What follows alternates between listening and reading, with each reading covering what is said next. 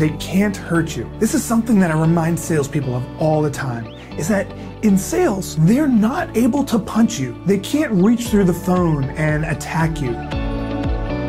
Welcome to Data-Driven Selling by the Sales Insights Lab, the podcast that helps reps and business owners generate more meetings and close more sales at higher prices. I will never forget when I first started selling.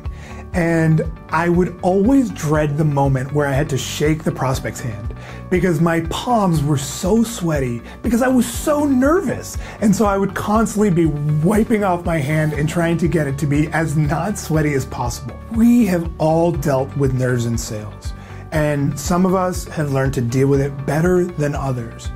But chances are you've been in a selling situation recently where you got a little nervous. And what we find is that nerves don't help us in selling situations at all. So you've got to get your nerves under control when you're in a selling situation. So I'm going to show you how to not get nervous in selling situations. Check it out.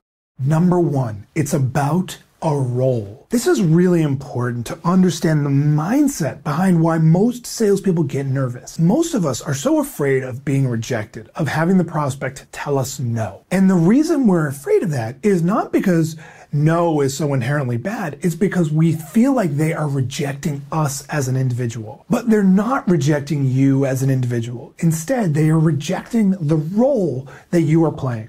So if you're making a cold call to a prospect and they hang up on you, it's not that they're hanging up on you as a person, but it's that they're hanging up on the role that you are playing. And either something that you did or something that was going on in their life caused them to hang up the phone. And it's about a role. So when you have a selling situation that doesn't go the way you want, recognize that it has nothing to do with you as a human being, but instead about the role that you are playing. Number two, they can't hurt you. This is something that I remind salespeople of all the time, is that in sales, they're not able to punch you. They can't reach through the phone and attack you. They can't hit you. All they can do is maybe say some less than nice things about you, but even in most cases, that doesn't even happen. They can't physically hurt you. So just remember that. We're not out at war, we're in sales. It's not that bad. There is no situation where they can physically harm you. And just by reminding yourself of that, that we are not soldiers at war, but instead, we're just salespeople. We're people who are trying to engage another human being. That's it. Number three, learning experiences aren't failure. The only time you fail is when you quit. Everything else in between is a learning experience. So if you make a call that goes poorly, or you have a prospecting meeting that really doesn't go the way you expected, or it was a disaster, or they ghost you, or whatever it is, that must become a learning experience. You have to learn from that experience. So don't just fear it. Don't be afraid of it, but instead just recognize that a lot of selling situations aren't going to go well. Even good salespeople often have like a 25% close ratio. That means that 75% of the time, the sale doesn't happen. It's about learning experiences, not failure. Number four, follow a system. One of the biggest problems that I see in sales is that a lot of sales reps are making it up as they go. As a result of just making it up as they go, they really never learn what works and what doesn't work because they're just kind of making it up. When you follow a proven sales system, you are cutting out so many years of pain and trial and error.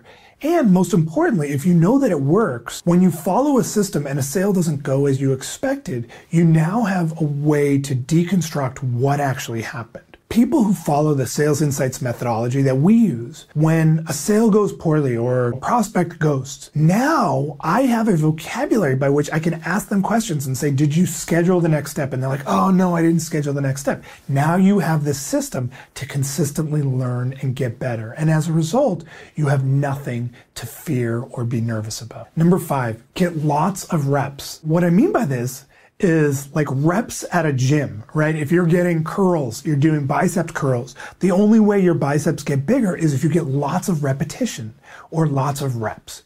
And that's just as true in sales. You need lots of reps. So if you're making cold dials or you are conducting prospecting calls or face-to-face meetings, whatever it is, you have to recognize that you need a lot of repetition using a systematic approach. But when you get lots of repetition, you start to see what are the scenarios that likely happen? What are the scenarios that don't happen? Because a lot of times, particularly salespeople, they get really nervous. They're so afraid of something happening that really never happens. And so by getting a lot of reps, it's literally like a muscle. And the stronger it gets, the more effective you get, and the less nervous that you just naturally get. Number 6, all prospects are just people. This is so important to remember. I think sometimes we dehumanize our prospects and we start to think of them as someone that's on a pedestal and that we have to kiss up to and that they're somehow all-knowing and so important. And as a result, we get really nervous. But we have to remember that all prospects are just people.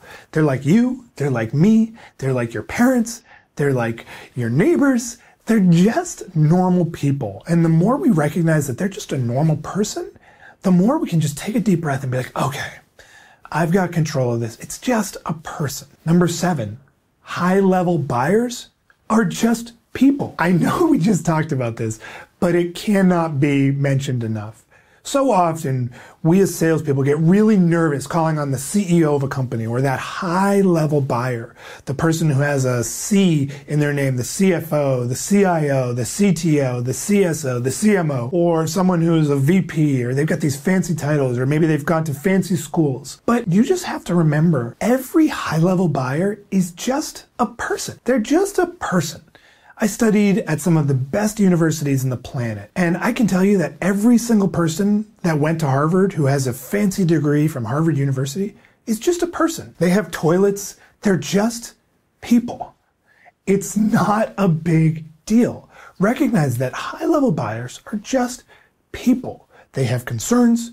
They have kids. They have frustrations. They fight with their spouse. They are just people. Number 8, it's just a game. This goes back to some of the earlier ideas about how they can't hurt you and it's just a role. It's just a game. Sales is like any contact sport. Yeah, it can sting a little bit, but at the end of the day, they're not going to kill you. You don't die. Even in football, which I played in college, you're not going to die. It might hurt a little bit, but it's just a game. And at the end of the game, the people on the other team are just people. They're just people like you or me. In sales, it's just a game. You have to remember, if you have a call that goes poorly or you have a sales meeting that just is a disaster, it's just a game. Just learn from it. Get better. Use these mindsets to be better and recognize, you know what, it's just a game. Have fun with it. Laugh about it. It doesn't matter. Number 9, SWCUBN. This stands for some will, some won't, so what next? Let me repeat that. Some will, some won't, so what next? That is your mindset moving forward. That's how you never get nervous in sales, because you want to recognize that no matter what happens, no matter how badly a sales situation goes, some will, some won't, so what next? That's it. We have nothing to fear. You're going to learn. You're going to make mistakes. You're going to screw things up, and that's okay. Everyone does that. Everyone does that.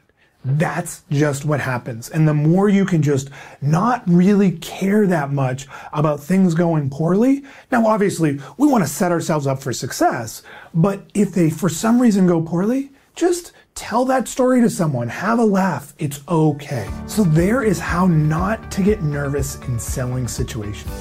Thanks for listening. Want more tactical advice on selling? Register for our free video training on the 5-step formula to closing more deals without price pushback, think it overs, or ghosting. Simply visit closing.training to get instant access. That's closing.training to get instant access.